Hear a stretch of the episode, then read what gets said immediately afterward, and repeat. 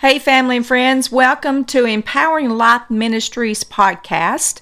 I'm your hostess today, Donna Barber, and Daryl and I just wanted to take a moment and thank all of you who have been faithful listeners and for tuning in uh, the way you have. And we ask that you please share with your family and friends and leave us a rating if you haven't so far. That would be a great, great help. Also, um, I just wanted to kind of give you. Um, a little bit of information today is March the 31st, and this weekend at Good News Worship Center at 675 Reed Road here in Lexington, Tennessee, is our Sisterhood Conference. And we would like you, if you're in the area, please come by and be with us. It'll be Friday night, Saturday morning, and Saturday night. Have some wonderful speakers coming in again this year. Pastor Lisa Unger from Berkeley Springs, West Virginia, and also Jana Alcorn coming in, and we are going to have a great time. And yes, even though it is a ladies' conference and we gear it toward that, there is a lot of men that love to come and join us. So please, if you're in the area, come and be with us. We would love to have you. Uh, today, I want to jump back in the Word a little bit. I've been talking with you about the promises that are in Christ. And yesterday when I finished the podcast, I didn't feel like that I had given one of those promises enough attention. So I wanted to jump back on that one because, um, to be honest with you, I've been all up in my feelings a lot lately, just to uh, just dealing with a lot of different situations. And so this one I want to share with you today really hit home with me. it's out of Second Corinthians 2 and 14. We read this yesterday.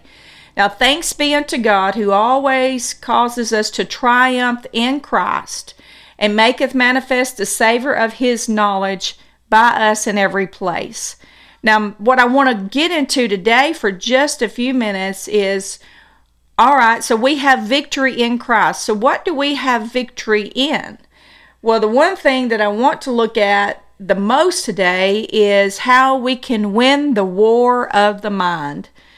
Now, according to 1 Corinthians 2 and 16, we now have the mind of Christ. So, what is it that causes us not to gravitate toward all those areas of having the mind of Christ?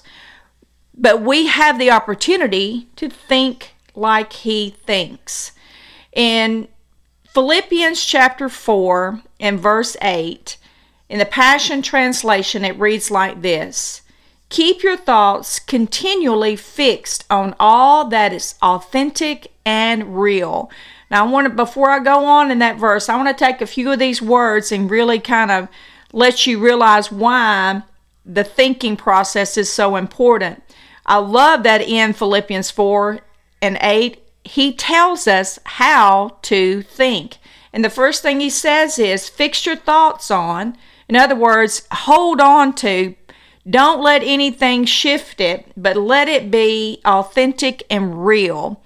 We get caught up a lot of times in things and thinking things are a certain way when we realize that that's not real. We, uh, you know, we've said it before. Sometimes we believe the lie. But he says, if you will find out what truth is, and the Lord is truth, if you find out what is authentic and real, fix your mind on that don't let, um, if you're like me, I, I struggle with this. Don't let your feelings dictate how you should feel. Let it, or how you should think. Let your mind be the mind of Christ and think about the things that are real. And then it goes on to say things that are honorable and admirable, beautiful, respectful, pure, holy, merciful, and kind all of these different areas. He said, This is what you fix your mind on. Fix your thought on these. What is respectful? How, how to uh, walk in, in our mind where that we can have kindness and be merciful. Then he says, Fasten your thoughts on every glorious work of God, praising Him always. Our thought process, winning the war in our mind, is freeing. And I know I'm not just talking or preaching to the choir here. I know I'm speaking to all of us because I've always said, you know, that is the place where we do battle the most is in our minds. When you think about, um, even like when we're children, we develop what we think is truth. And then when we get older and more wise, then we realize that some of the things we thought were reality were not even close. So that's why it's important to be in the Word. And, you know, I say this all the time we should be people of the Word of God so that we can know this. And when we know how to think correctly, it's very freeing. Now, what I do whenever I have a thought that is troubling me or I know that it's not the way I need to be thinking, you know, the Lord said, casting down every vain imagination that exalts itself against against the glory of God. Now here's the deal. I have learned and I'm still learning how to cast down any thought that goes against what is real or what God says. And that is, and if I have to cast it down, I've even preached it, so I have to cast it down a thousand times, I will do that. I want to believe what is true because the battle in the mind is where we need to have victory in Christ. So today I leave you with this thought and this encouragement. We have the mind of Christ. We have the ability to think like He thinks.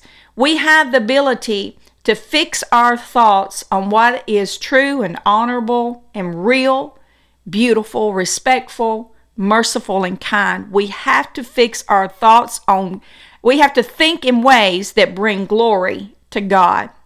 So th- today, be blessed. And whatever you need to change your mind in, win that war in your mind today. Have victory in Christ in your mind. Be blessed and have a great day.